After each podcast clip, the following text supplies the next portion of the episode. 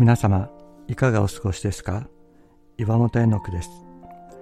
今日も366日元気が出る聖書の言葉から聖書のメッセージをお届けします。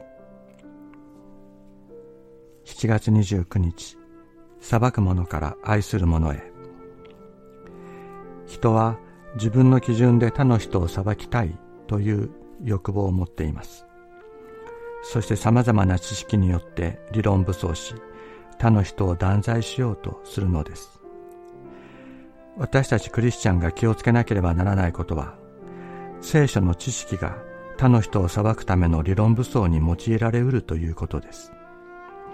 特に聖書をよく読み勉強しあるいは研究している牧師伝道者神学者は聖書の権威を傘に他の人を裁くことがあるということを自覚しなければなりません。神は言われます。私が喜びとするのは真実の愛。生贄ではない。全焼の捧げ物よりもむしろ神を知ることであると。ホセア書6章6節。神がお喜びになることは罪をあぶり出すことではない。立法に従って罪を処理することではない。神がお喜びになるのは真実の愛だと。神様がどれほど一人一人を大切に思っていらっしゃるか、その身思いとその愛の技を知ることだと。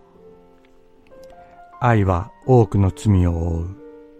ペテロの手紙第一四章八節罪や欠点、失敗をあぶり出されたらどこにも居場所がなくなってしまうのが私たちではないでしょうか。私自身がそうです。そんな私たちを歓迎し、私のそばにいろと言ってくださるイエス様がいるから、私たちは救われたのです。私は救われたのです。この神の真実の愛に帰ることができますように。この愛の中に自分自身をもう一度発見することができますように。裁く心から解放され、愛する者へ変えられていきますように。私があなた方を愛したように、あなた方も互いに愛し合いなさい。